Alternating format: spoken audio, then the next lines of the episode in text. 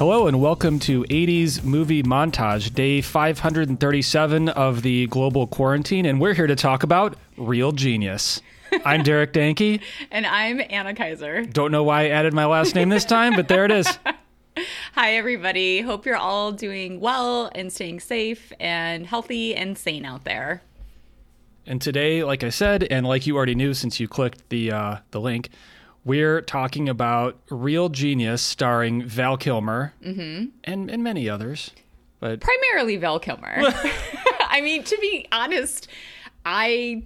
Well, okay, it's not totally true that I didn't recognize anybody else in the movie, but there's like one other person I recognized in the movie, and that's that's kind of a first with the films that we've covered. yeah, this this is a movie that I have seen probably from well, what I now is maybe no 20 minutes in from the actual start of it and I had never actually seen the beginning so it was kind of it was kind of nuts seeing it and I remember you looked at me and said what is this even about I'm like I don't think I know anymore uh, but in any case Yeah. Real Genius 1985 Val Kilmer Val Kilmer. So uh, this was Derek's pick. This was my fault And no, no, no, not saying that at all. But uh, I, much like Bloodsport, this was the first time that I had. Well, okay, I had seen like kind of bits and pieces of this film, Yeah. but truly bits and pieces. So again, I came into this not knowing at all what this film was about. Yeah, no, it's um, it's kind of wacky. It's kind of hard to wrap your head around what it's even about. And uh, the trailer, which we will feature as a clip a little bit later in the podcast, will give you an even, even better sense of just how bonkers the the premise of the movie is. I feel like we use that word a lot. Bonkers? Bonkers. Yeah, Yeah. I, I have been using it a lot. I apologize. No, no. I will I will need to come up with some more descriptive terms for some of the wacky stuff that happened in the '80s. But it, this was a great. I, I'm really glad that we saw this film because I learned a lot about it. Because you know that I like to kind of do my little bit of research on the people who are behind the scenes, and it's actually for a film that I'm. We'll get into this later. I'm not so sure if this is going to be on my rotation in the future, but there are some pretty impressive people that are attached to, to this film. It is more heavily based in reality than you could possibly have imagined. Which is crazy. yeah. I was shocked. So yeah, so let's let's kind of go through that a little bit. So uh y- like I said, I like to talk about the people behind the scenes.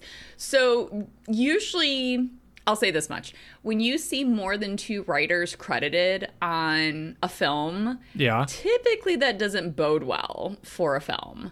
Uh, we have three writers credited, and and actually, not to kind of go down this rabbit hole, but the number of credited writers does not equal to the number of writers that worked on a script. They probably needed two of those writers just to write all the dialogue for the character Jordan. Yeah, exactly. We'll we'll get into that, but um, but of the individuals who are credited, they again have done a lot in their careers. Uh, the first one credited is Neil Israel, and what I've noticed is that he is a writer, but also he kind of transitioned later in life, and he's done a ton of TV directing, so he kind of shift gears. But among Okay. his other, yeah, so kind of interesting. We've seen that a couple times now. Among his writing credits, besides Real Genius, we have Police Academy. Wow, that's those those. It's like stayed on brand. Yeah, and because of now, I don't know to what degree he was involved with the all the many sequels to Police Academy, but he is credited on them because he essentially came up with the characters Came and that sort the- of thing. Yeah, so um, so he has his influence on that film series. The Police Academy universe, if you will. yeah, exactly. Bachelor Party again right. on brand. Yeah. and then not look who's talking, but look who's talking to God damn it. T O O. Uh huh. Yeah. Yeah.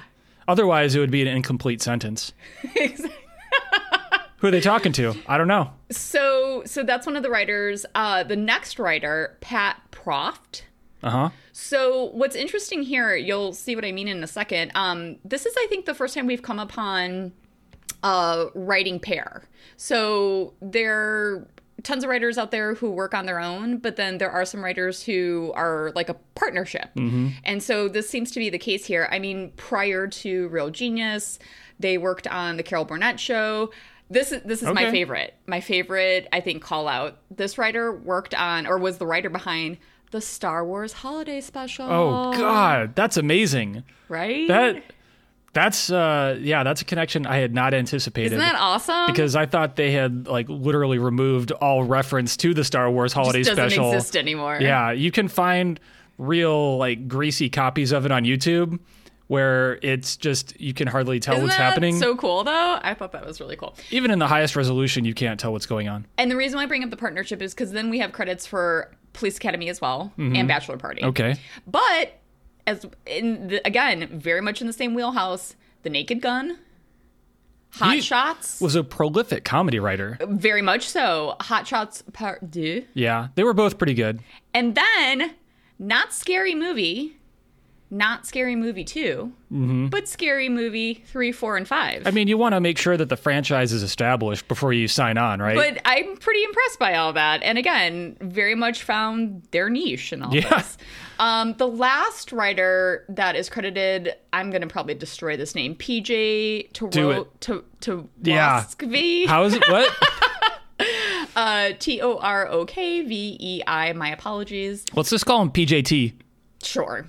Uh, so not as prolific, but still some street cred. Uh, they were a writer on. Do you remember? Not maybe like at the time that it was actually airing, but WKRP in Cincinnati. Oh yeah, I remember That- as a yeah. kid seeing reruns of that and hating that shit. It, It- was it- just like not for kids. It was not for kids. Yeah. Uh, the song, the theme song was was kind of amazing, which I'm not going to attempt to sing. Yeah, but I hey, check it out, maybe. remember that. Um, so we'll probably bring this person up again because one of uh, their other credits is Back to School. Yeah, I I did feel like there was some connection. Like I saw, I felt like there was some A similarities. connection? Yeah, yeah.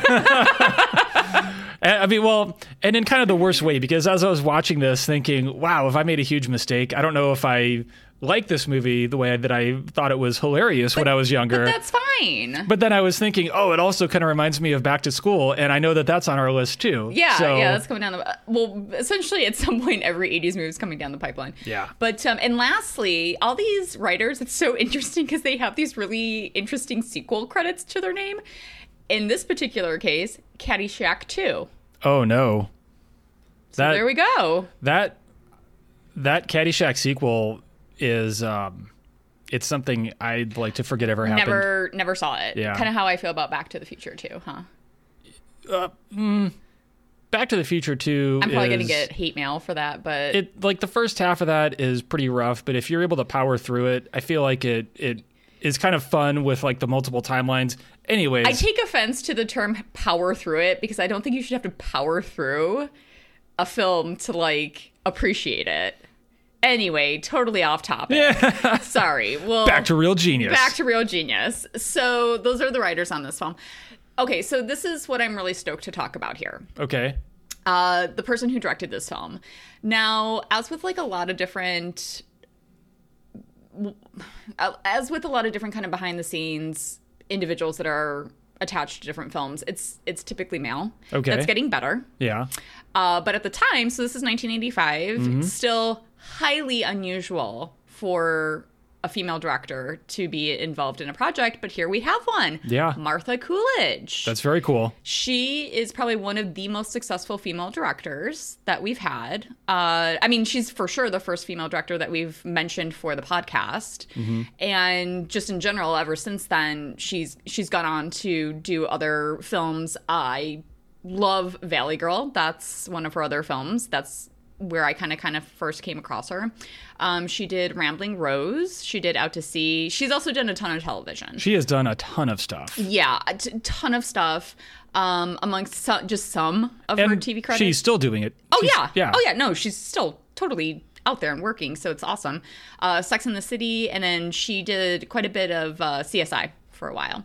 So so awesome. I love that so much, Martha Coolidge. And there's actually a little connection to Valley Girl that we'll talk about in a minute here. Yeah. Do you think those uh, connections are coincidences, or do you think? Oh it's, no, I think it's completely deliberate. Are you sure?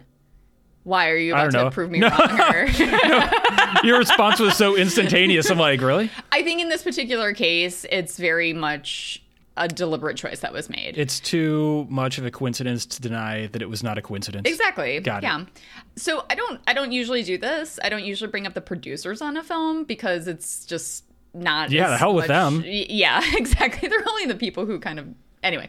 Um, Brian Grazer. Yeah. So saw that name and felt like it was worth bringing him up because he is just as Martha Coolidge is one of the most successful female directors out there. I would put some money down in saying that he is one of the most successful film producers. Okay. Um, and actually, he's done quite a bit of TV too in the last several years. Well, I think he worked on the spiritual successor to Real Genius, which uh, featured Russell Crowe and was titled A Beautiful Mind. Yeah, exactly.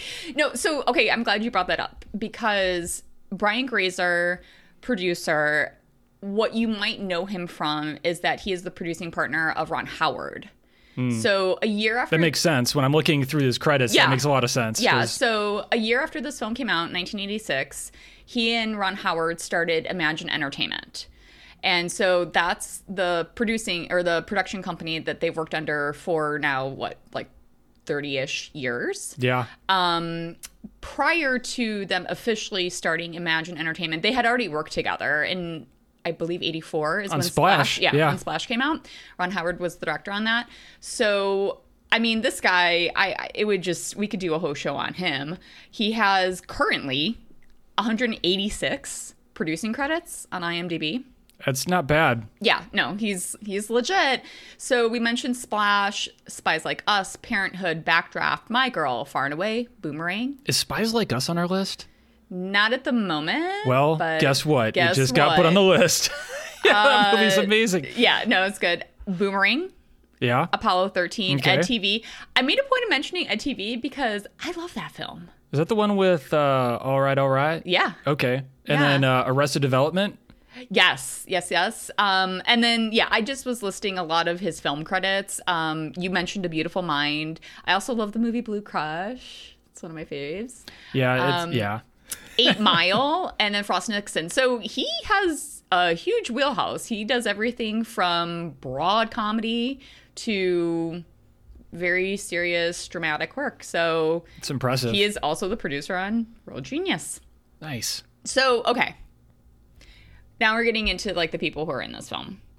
You've mentioned Mr. Val Kilmer. He he is definitely a star of this movie. He's He's the driving force of the movie. he is for sure the driving force of this movie and what I didn't realize before watching the film is that even though that statement is true, I don't think he, it was ever originally intended for him to like he's he's not the main character in this film. Well, it's interesting that you say that because he's not. he kind of becomes that towards the end of the film. Yeah. And that's like we'll talk about that when we get into the story, but it's a really weird shift Yeah. because they go from one character being the main character and following his story and Guess his what? journey. He's not really the main character. Yeah, and then halfway through the movie we shift over to Chris Knight. So it's a really weird Chris Knight, of course, is the uh, character played by Val Kilmer. yeah. So that was a bit of a head scratcher. Yeah, and so for me, the only two actors that really stand out to me are Val Kilmer, who is not really the star of the movie, but is probably the star of the movie, and then uh, their professor, their, Mm-hmm. their evil professor. What? Wow, what is? William Atherton. Yes, William Ather- Atherton, who kind of plays the same character. He's great at it. but he's kind of like swarmy and he's going to make things go bad for you. You're probably going to get back at him.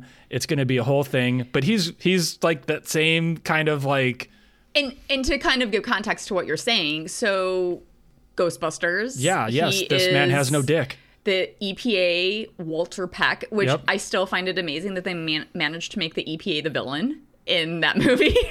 Different times. Different yeah, times. Yeah. so, yeah, this man has no dick. That's He's that's the, who we're um, talking about. The field reporter or the Mm-hmm. newscaster from Die Hard. Thornburg. Yeah. Yeah. Yeah. So and and look, he's he's been working ever since. He has a long list of credits. Yeah. But that's probably where most people know him from. Yeah. He he just yeah, he really is great at that role. That swarmy, you just want to punch him. He's well cast. Really well cast. He does a great job. So so yes, those are literally the only two people I recognized in this film. And then Another Actually, person that you brought up is um, is his, his name Lazlo? Yeah. Oh, yes, yes, yes. the guy in the Yeah. closet. So Yeah. there's a there's a student. We'll get to him later. But this guy lives in a steam room by way of accessing a secret passage through a closet in their dorm room. all makes total sense. Mm-hmm. Right. Um, Completely, completely legit. He's Uncle Rico from Yeah. Napoleon Dynamite. Yeah. Watch me throw this football over those mountains. And Uncle Rico. Actually, the when I like finally was like, oh yeah, that's who that guy is. I actually know him a little bit better. It's not as big of a role, but I know him from Get Shorty. okay. He's like one of the two. I don't know if he's necessarily hitman. He's just kind of like a muscle guy. Like Yeah. he's there to kind of you know influence people into doing what they want, which is give them money mostly. But he's really great in that too. Small role, but great, great role. And he has a few recurring roles in the amazing CW show entitled Supernatural. That would be all you. Yeah, big Yep. fan of that show. Anyways, let's let's Derek's move on. big, big, big fan of that show. and yeah, again, he's been working ever since. He also was for a while. I don't. I again never really watched this show, but Beverly Hills 90210 he was on for a while, I guess. The original? Yes. Okay. The original. He for a short stint had a recurring role on Lost. Hmm. Okay. I probably would remember him if I saw him because I did watch that. And then what's interesting about what you said about Napoleon Dynamite is I never watched the TV series version, but he He reprised the- that yeah, role? he reprised that role. Wow. So yeah, very interesting. So okay, so I'm completely lying about like not really recognizing more than two people, But not by much because it's really just those three. Well, and then also Deborah Foreman, who Son of a gun. I know. So for the people who don't know, earlier I mentioned Valley Girl. She is the female lead alongside Nicolas Cage. I think at the time was he uh Bill Nicolas Coppola? He might he might have been. I, I've never seen Valley Girl. Oh well, that's coming. We we own that film. Yeah, I'm so, gonna. Yeah, we're gonna. So she has a very small role, but uh, yeah, because Martha Coolidge also directed Valley Girl, I feel like that was very much a kind of friendship. Sure, I'm gonna give you this role type Yeah. of thing. Yeah. So so okay, so we have four people in total who who are recognizable. That's But it. That's it. But that doesn't mean that there aren't other people in the film who I mean, actually some of the people in the film have pretty big roles and I can't say I really recognize them or have been familiar with their work since. Yeah. One of them is the kid, he's 15 years old, Mitch Taylor in Mm-hmm. the film, who ostensibly is the main character of the film up until about halfway through. We're all led to believe that he's the main character. Turns Yes. out that's that's up for debate. I'm kind of wondering. I feel like this is probably just conspiracy theory talk. Oh. but I wonder if like so typically films are not are not uh, shot in chronological order because it's just usually more expensive that Mm-hmm. Logistically, way. Yeah, yeah. logistically it doesn't work. I don't know if this film was or not, but I feel like sometimes. You know, you kind of see who's popping and who's not. I wonder if they were like, "Oh, this is like Val Kilmer's like way better than this other kid." I'm I'm Maybe. throwing so much shade right now. I mean, well, I feel like maybe that kid who played Mitch just really excelled at the character he was playing because I feel like that character was not supposed to pop. He was supposed to be just kind of like this like kid thrust into these insane circumstances whereas Val Kilmer was like this ecc- ecc- eccentric? Mm-hmm. Like just kind of like look, he was a real genius, but he was also just kind of crazy. So What did they say in the trailer? Like his IQ's higher than then you can count. than you can count. Yeah. I don't know. What is- that's pretty impressive. What is this movie even about? I'm not sure if I can describe it. I have an idea. Play the trailer. Let's play the trailer. Yeah. And then we'll get a sense of what this is about, and we'll get a few introductions to some of the characters. So Okay, great. here we go. Any problems, Don? Just as long as we have a working weapon by the end of June. I haven't had a working weapon since Korea. When the military runs short on brains, they go hunting at Pacific Tech, an exclusive institution for outstanding intellects, where the superstar of smarts is Chris Knight. You have a jacuzzi? Absolutely. His hobbies violate the laws of gravity. What are you doing out there? Floating, sir. His homework could win a Nobel Prize, He's one of the ten finest minds in the country. and his IQ is higher than most people can count. I can't stand it. Have you ever seen a body like this before in your life? She happens to be my daughter. Well, then I guess you have. But when Chris makes the scientific discovery of the century, You did it. his classmates want the credit. You're not number one around here anymore. His professor wants the publicity. That's it. And the military wants to use his discovery as the ultimate weapon. This is not good. So Chris is about to turn getting even into a science. Uh-huh.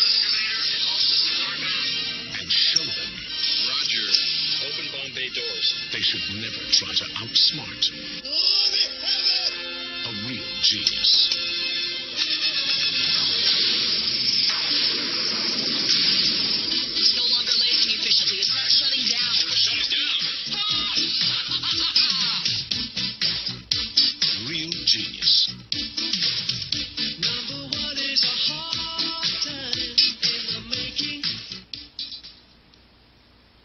Okay, so that was the trailer for Real Genius. Anna, your thoughts? Actually, it just reminded me that I lied once again. There is a fifth cast member that I recognize. Okay. And actually, I really want to give him a shout out because this guy, even though he wasn't my favorite character by any means in this film, he played Janie's dad. Oh, Girls yeah. Just Want to Have Fun. Yeah. And I adore that film, also coming down the pipeline. So his name is Ed Lauder. Lauter? L A U T E R. I have a hard time saying names and I just don't feel badly. Anyway, he has since passed, but he had a prolific career. He Yeah, he's been in a ton of stuff. Okay, yeah. yeah. a ton of stuff. He was in the 76 version of King Kong. Yeah. He was in Cujo, which Yep. is a terrifying film. Like I said, girls just want to have fun. Even more terrifying book. Yeah, yes, you would know that since you're did- Stephen King They did not end the same way. Uh, I feel like the movie version came out a little bit happier. I Am I think right? it did. It's been a while since I've either watched or read that story, but I feel like yeah, there was some differences. That was totally one of those films where I saw it way too young and was traumatized by it. anyway, Youngblood.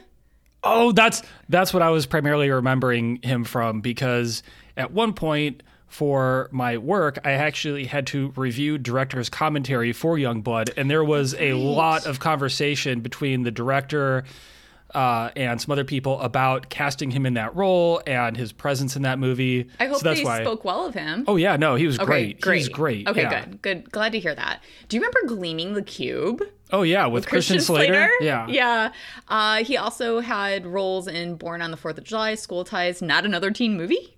Yeah. He was on ER for a while, I guess. So he did some TV, The Longest Yard, The Artist, and Shameless. So he he passed recently, but was working up until till he did. So I think I can say with confidence that by the time this podcast is over, we are going to accept that we've recognized everyone in the movie complete, and that they're all great. Complete 180 Yeah. on what we said. Yeah, we just take it one at a time. So sorry, I, I apologize for kind of diverting. To get back to your original question about the trailer. That trailer was uh it was something. yeah. Um I mean kind of like what we were saying. I know I'm, I'm kind of at a loss for words. Speechless. Lo- loss for words on a podcast is not good. I understand in retrospect why they kind of reframed the film Yeah. to have it focus on Val Kilmer. And again, I don't know when these choices were made because obviously this was a trailer that came out in real time. So this is this isn't like a trailer that came out for a 30 year, you know, retro revisiting of the film. This No, out no. What's interesting is that you have to kind of dig a little to find that trailer because if you're looking up the movie on Amazon or anywhere Mm-hmm. else and you try to see a trailer or a preview, it's really just like the first few minutes of the film that they give as a preview and Mm-hmm. they package it as a trailer. But this is like the actual theatrical trailer Yeah. for the movie, which which gives one the impression that this story is all about Val Mm-hmm, Kilmer and this discovery that he has.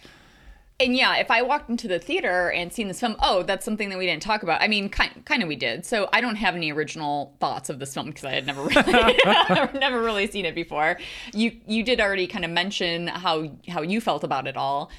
So if I had walked into a theater having seen that trailer, I'd honestly be uh, like I'd be confused and also a little pissed because it's it only becomes Val Kilmer's story in the second half of the film. And Yeah. the whole first half is really just about Mitch Taylor acclimating to being this very young prodigy who, you know, is going into college, At doesn't Pacific fit in. Tech. I mean, it's completely classic trope of like this young kid who just doesn't fit in. Yeah. And I mean, the the trailer starts off, um, honestly enough, it, the movie itself does begin with this uh, sinister meeting of, I, I don't know, like just just your general random '80s army people, military dudes. yeah, very talking about- stereotyped. Yeah, and and actually, it opens up with what appears to be a space scene with a spaceship uh, lighting up a laser. Where I don't know, some drug lord maybe or other kind of nefarious criminal is blasted from his chair while his uh, assistant is about to give him a drink.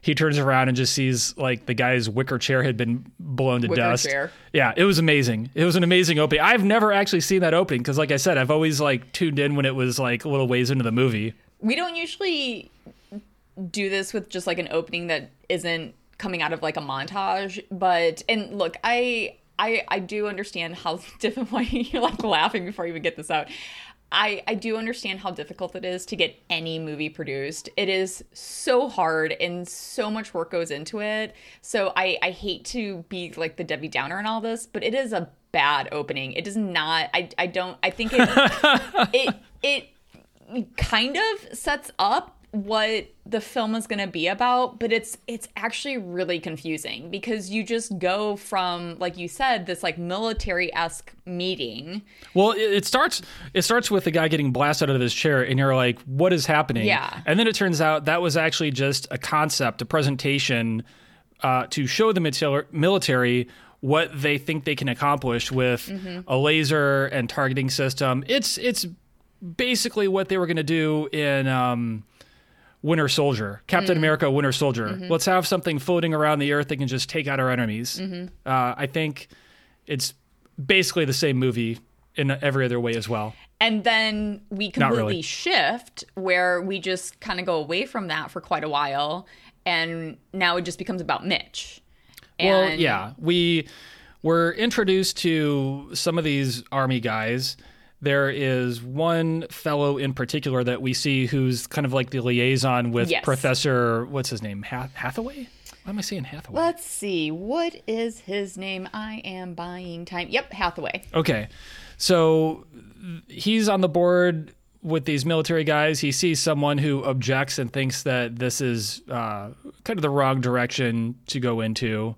He leaves. It is intimated that this guy is now going to be killed for leaving the group. yeah it got real dark so for a so yeah, that's the pressure that this uh, that this guy has, who's who's liaising with Atherton, is that he's like, if I don't get this done, I and everyone I know might be killed.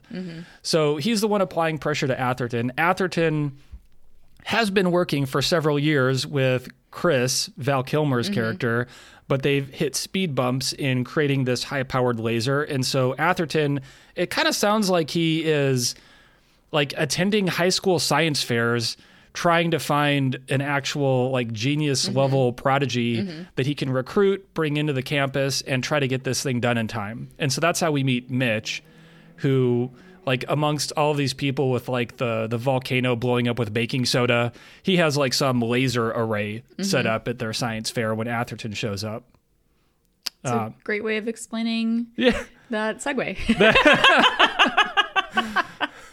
Good job.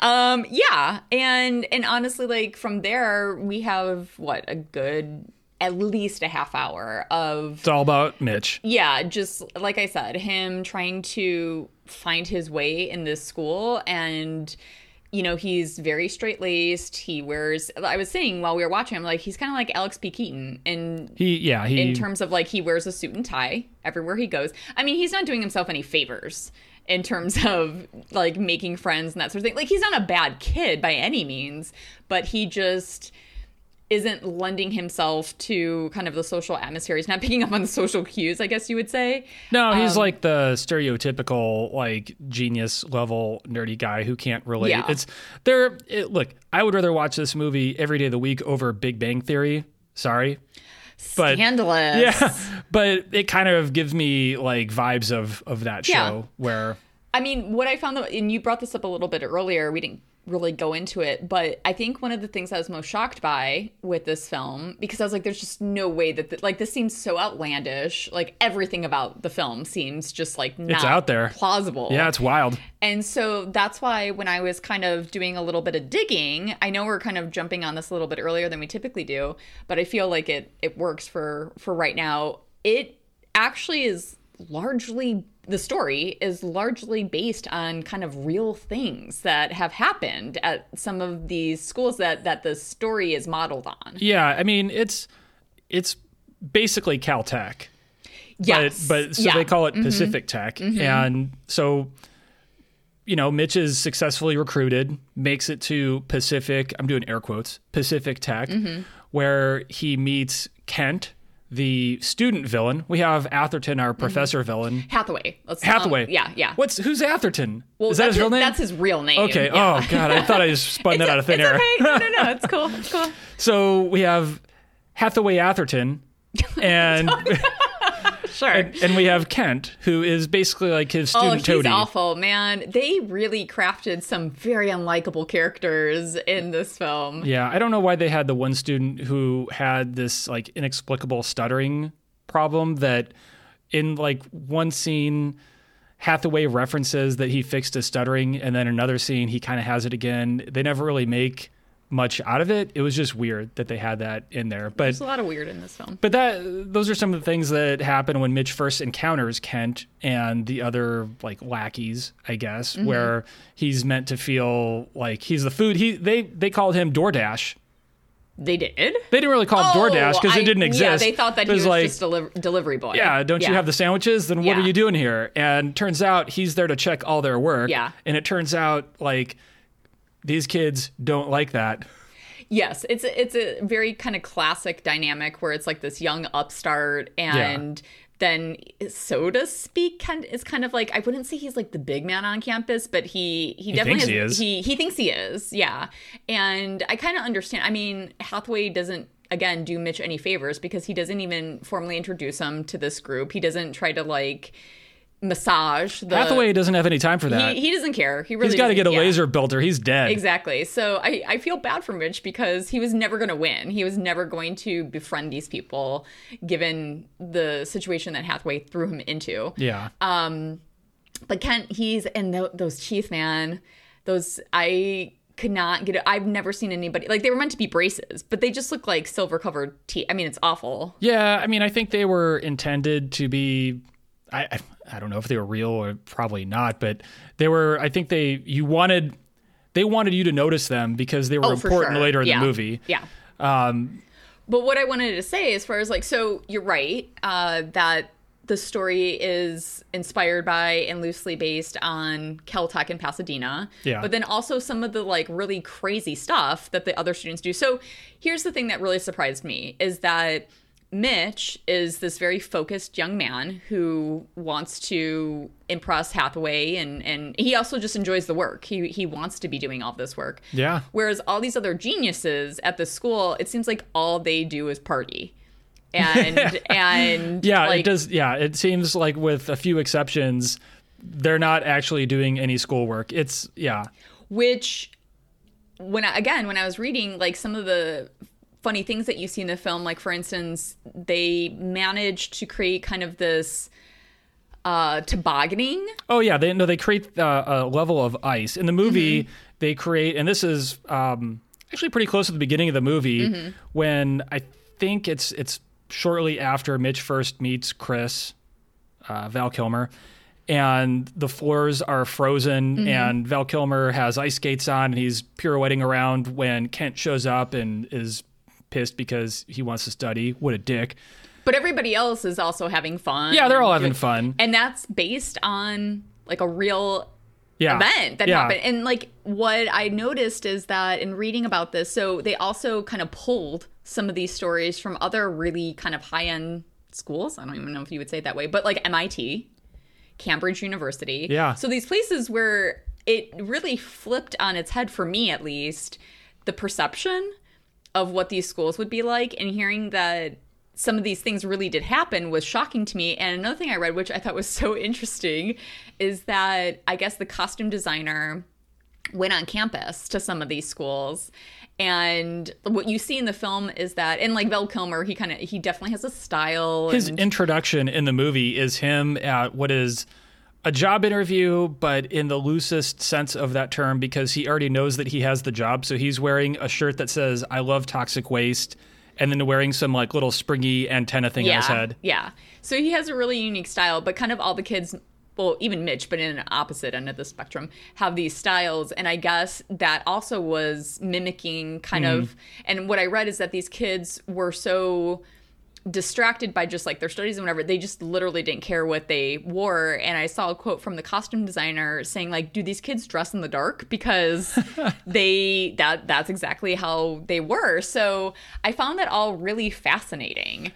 Yeah, I we've we've done this a few times now, and we've looked through the trivia, and the trivia that we find on most of these titles will be like a blurb here or there, and I feel like the trivia for a real genius Mm-hmm. Oh, I- is a is a damn paragraph yeah. for everyone explaining the logistics and physics of Stuff all the different really pranks. translate i think very well via podcast It, it Like, doesn't. yeah, It doesn't. yeah Um, but I think all of the all the stories themselves or the trivia doesn't. None of those collectively translate well to a podcast. But I think it's interesting that so much of the ridiculous things you see happen in the movie, like there's a point when. Uh, during one of the first montages, actually the first montage, about half an hour in, when it's uh, Mitch's adventure in in college, basically. So it's him going to classes and stuff. And in one of the classes, one of the lecture halls, you see um, a few people with with boom boxes basically to record the professor and eventually i think towards the end of the montage it's the professor leaving a boom box playing the lecture mm-hmm. with other boom boxes recording it mm-hmm. and that actually happened Yeah, I found I did find that really fascinating, and I've never been more surprised. Yeah. that that was pulled from real life because it seems so absurd. So I thought that was really cool, personally. i think if they captured some of these weird antics i think they probably did a less accurate job of capturing like the personalities and dialog mm-hmm. Because what, what what is what's um Mitch's romantic interest? Jordan. Jordan. Jordan is introduced also in the Winter Paradise as she has a bobsled going down the stairs and sliding through. And well what's your opinion of Jordan's character? So, my opinion of Jordan's character is probably really similar to my opinion of Lex Luthor in the new Batman versus Superman movies and and my my response to so um what's his name? Uh Eisenberg. oh yeah Jesse Eisenberg Jesse Eisenberg. I respect an actor's choices and in the roles that they take on, but I think sometimes it's not the right choice. And she brought the energy she like brought the energy. I give her that It's- much credit it is- because that can't be easy they, you know, I'll say this much though. Would you agree that that those like quirks, I'll put it that way, the quirks that she had, kind of ease up they as the film goes on? They do. It's like a caricature of like I, I don't even know how to describe it. She I think she does say that she never sleeps. right. And she's just like this manic personality who talks like a hundred thousand miles Mm-hmm. a minute. And within the first 30 seconds of her being introduced in the movie, I'm like, oh my God. It's- oh my God. And then you realize, oh my God, she's going to be in this whole thing. She's a big character. Yeah, Yeah. oh, So I'm so grateful that they kind of eased up on those aspects of her personality because it's just not sustainable. Like she's just when you first meet her, like I think you're supposed to like her. I mean, he's she's going to be Mitch's love interest and she is really hard to take in more than like 10 second doses. is it possible that some of the social awkward awkwardness was just part of meeting this newer group of people. And once that like social group had kind of solidified a little bit more she had relaxed. Or is it possible that i'm reading into it a little bit too much and someone said like you need to tone it down. You're doing a deep dive into the the psychological the psyche of Jordan. Um, I don't know. I mean, I don't I don't know what to say there. I mean, because here's the thing. Again, most of the time films are not shot in chronological order, but if there was anything Yeah. to them in this film and they're seeing the dailies and they're like, "Whoa, boy." Yeah. then that could have been the reason why she becomes more tolerable as the film goes on. I don't know. I don't know. But um and actually speaking of Jordan, so the actress, she kind of had her heyday it seems in the 80s and then she I don't know she just decided to go in a different direction. So her name is Michelle Meyrink. But uh, of her other work, she was in The Outsiders. She also was in Valley Girl. So Huh. another really? connection. Okay. Yeah, yeah. Did you conne- recognize her? I did not. Okay. No, I did not recognize her. And Revenge of the Nerds. The original Revenge of the, The Nerds. ori- yeah. That's interesting. Yeah, Okay. Well, that I think is also on the list. So we'll uh, we'll find out more about that. Yeah. that. So just wanted to give her props. And and again, like it's hard to say. Usually those kinds of decisions are made between an actor and a director. Coolidge obviously must have been fine with it. She's far more successful as a director than I will ever be. So like, you know, it, it just is as an audience member, as somebody viewing the film, I had a hard time with her. She was a lot to take in. Yeah. Thankfully, she was probably the peak of that type of character. There was no one Yeah. else who was quite that that manic. Although Val Kilmer gets a little close. he gets close. moments. I mean, I would say ostensibly he's in some ways the most normal of all the all the student characters. He is in kind of like a Ryan Reynolds Van Wilder kind of way almost Yeah. where he makes it very clear that he is super smart but also just too cool to waste time on Yeah. being smart because he wants to have fun. The one thing I can appreciate is this. So, I think in some ways, I don't know if now I'm going and doing a deep dive here. Oh, let's but do it. I think the film might be a little bit ahead of its time in terms of showing acceptance for people who maybe are socially awkward and Okay. don't fit into a normal construct of, you know, how you are social and Oh, now I know now. I know why I like this movie so much growing up. So I I think that that's awesome because one thing that they didn't do in this film is try to change those characters.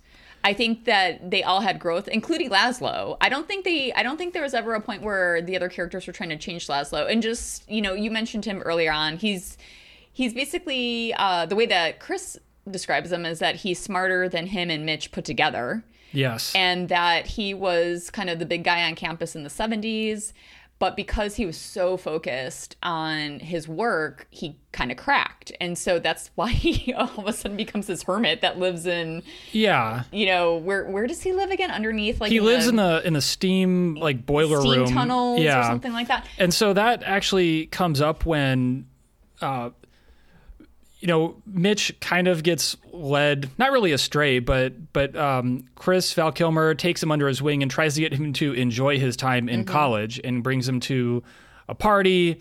The party's broken up. Mitch feels awful. He tries to call his parents to get yeah back home. yeah because he's 15 let's keep in mind he's This- a 15 year old The- He's a kid. The fact that he's 15 is definitely going to come up because I like his romantic interest with college students. problematic I mean, not for him as much as it is for for Jordan.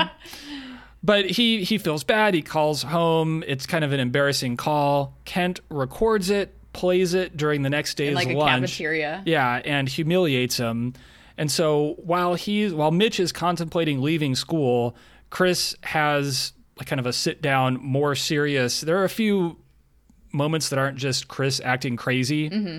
And he was telling him, "Look, I was you when Mm-hmm. I first started. I was all straight laced and wearing the suit coat and carrying a briefcase, and." Then I met this guy, Lazlo, who lost his mind, is now living in, in the steam room. Mm-hmm. And that's where you're going to end up if you don't find a way to. Basically, it was about achieving some sort of balance in Yeah. life. And I thought that was kind of more ahead of its time as well. yeah very much agree with that So that and the other part of what you had mentioned that I wanted to reach back and talk about is not necessarily changing these characters and in contrast to a movie like Revenge of the Nerds where it's like these nerdy kids who are smart and they have to somehow change to fit in and be cool. All of these kids at Pacific Tech are very secure about like who they are and how they act. Mm-hmm. Yeah. Mm-hmm. Like they have they don't really give a shit that they might be like nerdy or or looked down upon by the cool kids cuz they know that they're basically smarter than everyone. Yeah. So I kind of appreciated that they were just although they were in some cases incredibly annoying, they were just like they were just themselves. Yeah. yeah, as much as I'm gonna like rag on all the antics of Jordan, I mean, she she just was who she was. Yeah. and I can appreciate that. So, uh, let's see. Okay, so we've okay. So here's the thing. We've talked at length now about Mitch and Mitch. him, Mitch, and kind of his acclamation. You brought up kind of the the big central crisis for him, which is that he has this phone call of his recorded, and and everybody hears it. So after Chris talks him off the ledge and says like you're going to be fine, let's get some revenge on Kent. Yeah. Um they do so but then that's I think where the shift happens in the story. Would would you agree? Because that's when Hathaway That's when things really start getting moving because we've known mm-hmm. throughout the movie that that really underlying everything is this desire for the military to get this laser from Hathaway and that's the source of the pressure unbeknownst to Val Kilmer's character. They have to uh, create this high powered laser, laser. They don't know why. That kind of gets like picked up after Mitch decides to stay because they actually start making some progress on that. Um, actually, the the prank that they pull on Kent to get back was another actual real prank where they disassemble his vehicle and leave it in his dorm running. Yeah. That like that. I read that too. That was amazing. So they they get moving. I think the the interesting thing is that once Mitch decides to commit and knows he's not going to leave, I think that's when Hathaway tells Val Kilmer's Yes. character, "You're done." Exactly. Like yeah. even if you pass, you fail. yeah. So, So- it goes from one to the other with these two scenarios. and that's something that uh, I remember bringing up when we were watching this. I think it's interesting how now they're now I'm like counting off the number of films where it's high schoolers or college kids who are kind of in this battle with like bad uh, teachers or professors or higher ups in higher education. And this made me think of a similar scenario in old school. Uh, yeah, old school. Yeah, yeah. old school. Um, Animal House. Yeah. Uh, didn't we mentioned another one? I just thought that was kind of interesting. And so essentially, same thing here. Hathaway has seemingly all the power. And even though Chris has been doing this incredible work for him for several years, and there's no reason to not pass him, he's he's just going to kind of arbitrarily ruin his life. He's and- sick of his uh, shit, basically, because four years ago he was Mitch and he was Yeah. highly motivated, and now he's, you know, like he doesn't know that that lives could be on the line with it. He thinks that he's just been trying to solve this Yeah. problem for years, and he's kind of over it, and he's ready to graduate and just get paid. Mm-hmm. And um, did I call him Atherton again? Hathaway, Hatherton. Perhaps. Hatherton.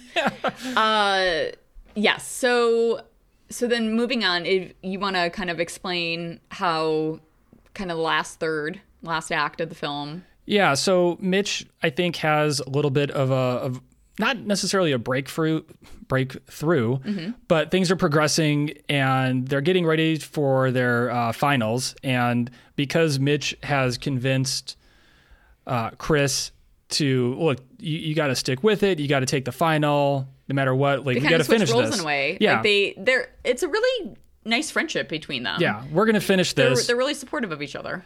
And so they're working on the laser. Kent is in the lab with them. And when they go, He's such a douche. he stays behind. And, you know, Chris says something about, like, are, are you coming? And he says, yeah, I just need to head to the bathroom first. And I think Chris's response is, is that really going to be the best thing for your confidence?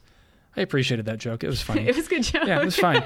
um, so what he does is he gets some oil on his hand and smears it over one of the, um, uh, lens. lenses. Yeah, for the for the laser. Val Kilmer aces the test. He actually writes in a note like, "I aced this." Uh, Hatherton throws his test away, throws the apple away that he left, which turned out to be an explosive, which would have gotten him expelled. um, in any case, he gets back to the lab. He's right back from the test. He immediately powers the laser back up, and the uh, blurry optics cause the entire thing to melt So, yeah. down. So he's he's lost everything. All of the work that he's been putting into it is destroyed. Um, I'm not. So he he kind of flips out in like a common area where there's a freezer Yeah. and uh, like a cylinder of frozen CO2. I think falls out. And he- Liquid nitrogen. is is that what it is? Yeah, Okay. yeah. So he he finds that and offers some real thorough scientific sounding explanation of how he has now thought of uh, the actual power source for the laser. Yeah. And it's pretty exciting. Everyone is really amped up for this. He even goes back to Hatherton's house and tells him, Hathaway. "Yeah, I know. I'm doing it on purpose now." Okay. he uh, he tells him that he did it, and you actually hear that in the trailer, like I've I've done it or you did it. Um, so they they run a test sample and it blows like a laser, I think, three times around the planet Earth. Yeah, I mean, he creates The, the death universe. beam. Yeah, exactly. It's like what the Death Star uses when it destroys a planet. Yeah, the only thing it was missing was like exactly. noise, but other than that, it was it was yeah amazing. Not bad special effects for '85 in a comedy featuring Val Kilmer. yeah, pretty good. Pretty Yeah. good. So it's immediately stolen. Mm-hmm. That that much is true. Well, essentially, Hathaway is like, you did it. The kids don't they like go out to celebrate? They go get a burger, like because they keep seeing where this laser has. They follow the laser Yeah. Mm-hmm. to some burger place where the um yeah the image of the burger on the billboard is now just like a ring of fire. So they're like, yeah, let's go here. and then while that's happening, they kind of have a realization. Lazlo shows up. Yeah, who had been helping them a little bit throughout this process Mm-hmm. or listening because that's what creepy guys living in the steam room do. He comes in and asks, oh, "Okay, so you built this like basically you built the Death Star. What do you use the Death Star for? Uh, Mm-hmm. Yeah. What other application could it have aside from military?" Exactly. And, uh, And so Chris runs back to the lab, he's super bummed. and that's when he realizes that all the equipment's been taken because Hathaway has now brought it over to the U.S. military. And he also realizes that Kent had been working on a tracking system and mirror, excuse me, which used in connection with the laser would allow it to be used from orbit and just blast away targets indiscriminately. So yeah, pretty heavy stuff. This movie's all over Hilarious. Yeah. um.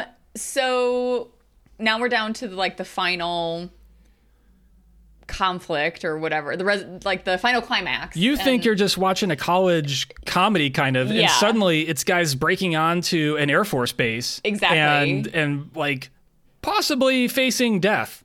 yeah.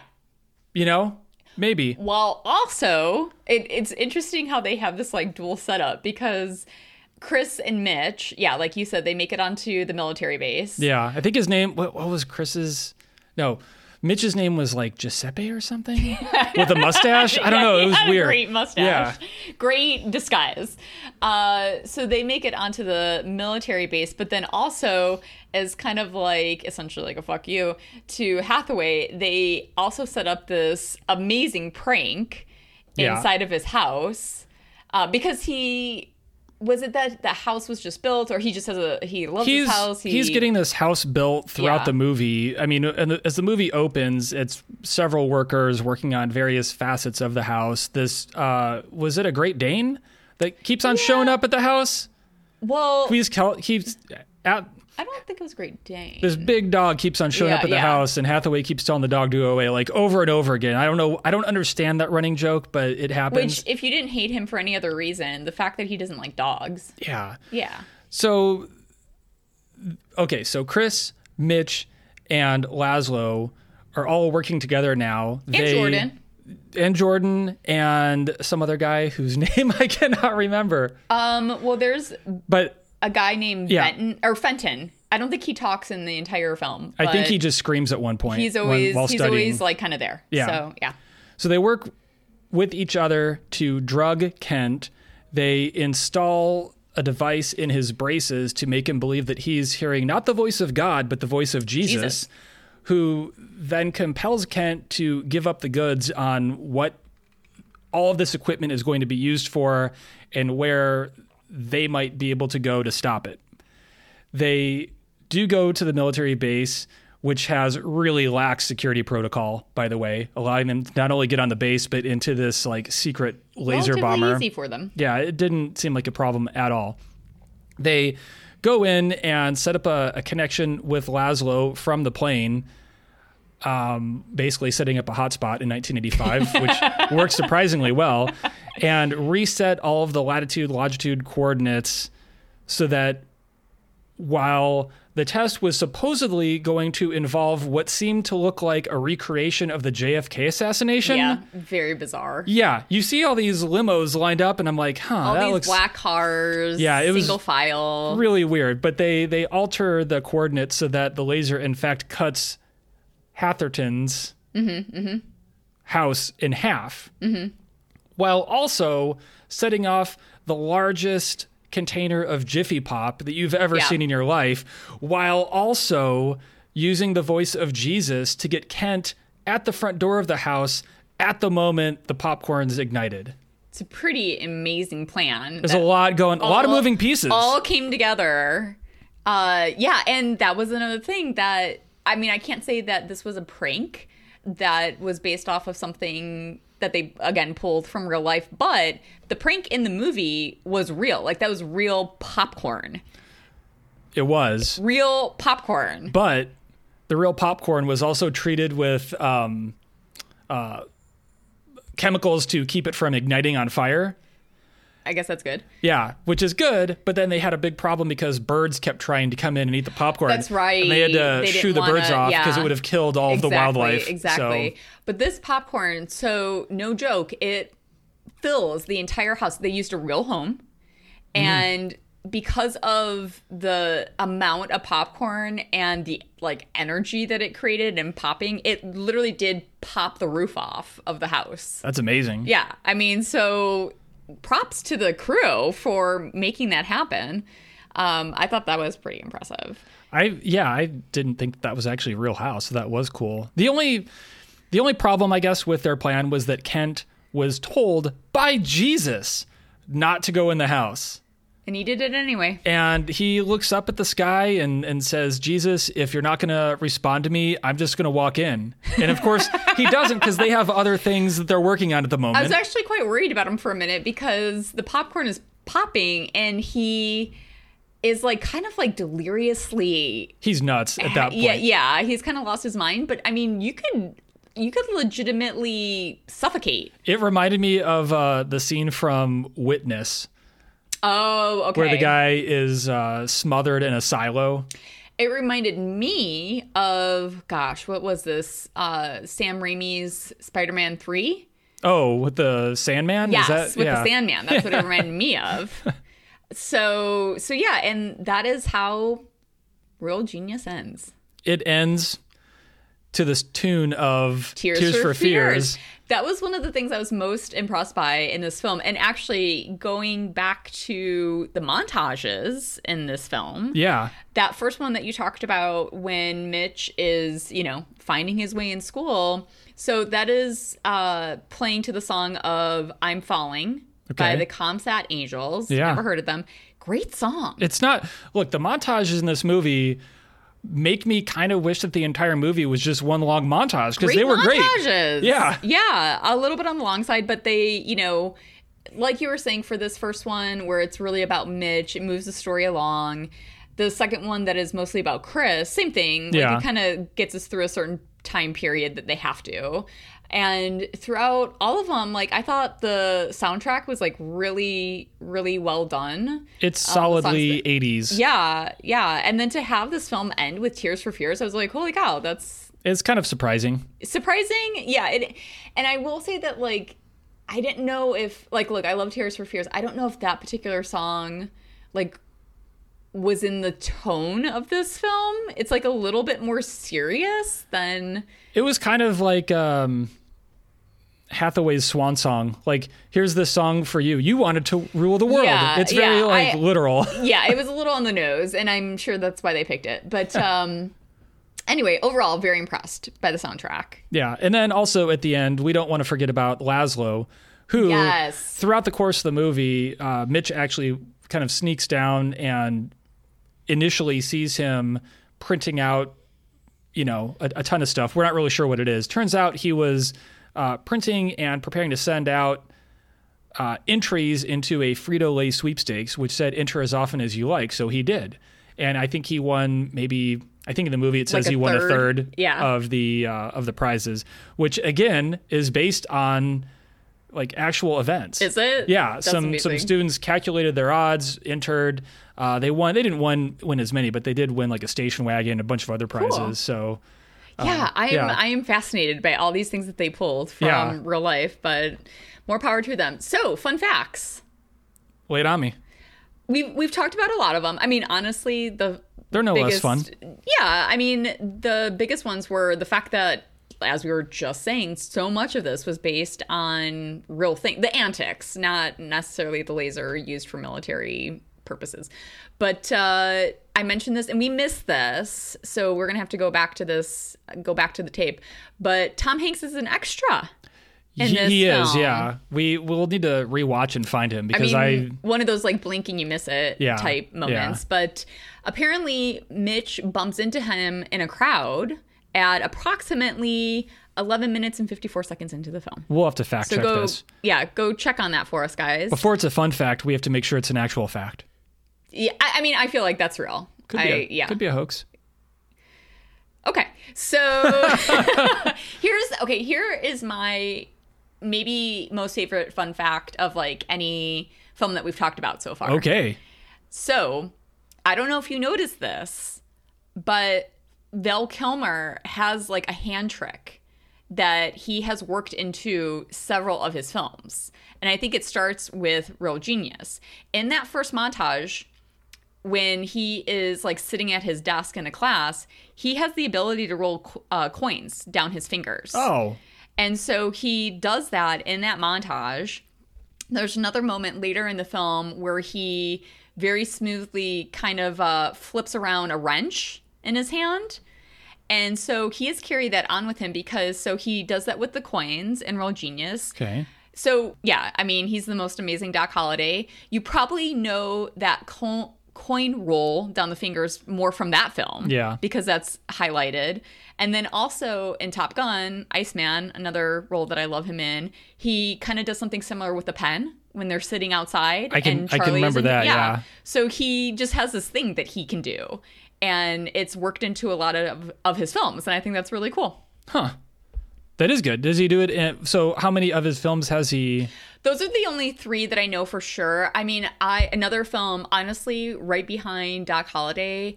I absolutely adore him in the movie Heat Yeah. by Michael Mann. I, I mean, like Thunderheart. he's yeah, Thunderheart is good. Um, but I would, I mean, I only think saw that once. So, but I have another fun fact. sure, One of the professors who is kind of like he, he's a professor who's kind of going through like a fellow kids from Reddit kind of phase where he'll say something and he's like, the kids love it when I say this. oh, okay, Um, He's he's like he seems genuinely like just a nerdy but brilliant guy. sure. Turns out he is actually a physics professor at USC. Oh, that's cool. Yeah. Uh, Dr. Martin Gundersen, the math That's re- professor. Okay, Yeah. That's awesome. I mean, I still love my Val Kilmer fun fact. Your fun fact is funner. It's definitely a lot funner. I was very proud of that one. Um, but that's that's kind of that's kind of all I got because we talked about it a lot already. We have talked about quite a bit. Yeah. Yeah, I yeah. think, I think, I, look, I think we're good on Real Genius. I think we've covered. I think we have very comprehensively followed. we've honestly covered more than I thought we could possibly cover for this movie.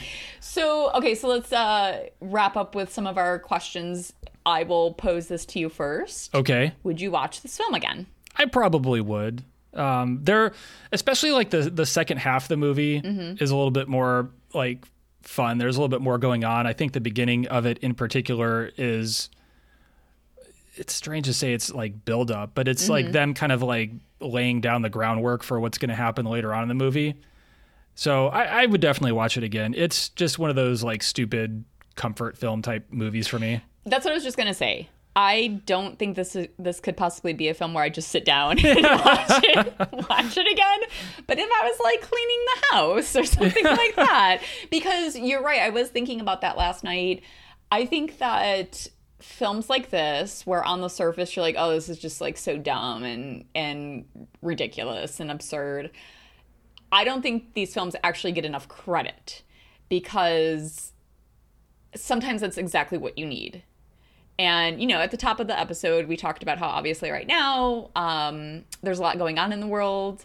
And, you know, it could provoke a lot of different emotions in people um, anxiety and fear and that sort of thing. And I think that these films do so much in times like this to help you forget for a couple hours and put a smile on your face. And I don't think there's anything wrong with saying that you love a totally absurd, silly film like this. Oh, it is absurd, and I do so, love it. So, and that's the reason why I love comedies. I think that just as a whole, again, I could go down a whole rabbit hole with this, but comedies in general don't get enough credit because they can bring so much joy to a person's life, especially in times where you know, things are kind of tough for people. And so, yeah, while this isn't a film that I'm going to like sit down and watch, I can appreciate it. And I think that it certainly has a place. And I, I think that's great. I think that there's room for all kinds of films, and, and this definitely deserves a place in terms of, you know, bringing joy in that way to people. I think we can all agree that it deserves its rightful place in cinematic history. Sure. and, and all of the accolades that that, that, that would bring. Bring. about. Yeah. Okay. So I have a, a small call to action Oh, okay. related yeah, to this yeah, movie. Sure. What and and trying to keep it like not too crazy. Uh-huh. But what's the uh, the best prank that that you've ever either like seen or witnessed or been part of when you were in school? That's so crazy because that's what I was going to say. Wow, we- we didn't plan this. That's We amazing. Totally didn't plan this. Totally didn't plan this. Yeah, I mean, I'm trying to think. Did you have anything fun that? I mean, I kind of feel like you have stories. I was Yeah. more boring as a kid. I mean, there were there were there were pranks. I don't You I don't don't want to self-incriminate. I, I, yeah, I don't want to bring any of them up right now, but Sure. I mean, yeah, some of them involve. Yeah, no, I'm not going to go there. okay, okay, fair enough. but sure, for everybody out there, if there is a fun prank that uh, you would like to share with us, we'd love to hear it. You can find us on Facebook, Twitter, Instagram. It's the same handle for all three. It's at 80s Montage Pod. 80s montage pod and yeah so that's it um What's now- up next? a favorite my pick Okay. dirty dancing Oh shit. i carried a watermelon Yeah, this is okay. this is a biggie Yeah, This is a biggie for sure. Um, really excited about it, and, and I think we are going to have a, a guest for this. we are going upcoming to one, have a self-proclaimed, and I would agree with this proclamation, Super fan. Dirty Dancing super fan. Yeah. Yeah. So it's gonna be good. She's gonna she's gonna have some fun stuff to talk about. I'm very much looking forward to that. Me too. Okay. Thanks for joining us, everybody. And again, uh, we really appreciate you hanging with us. Please, again, stay safe and healthy and sane during this time. And we'll see you in a couple weeks. Or All right. talk to you. in a couple All right. Adios. Bye. Bye.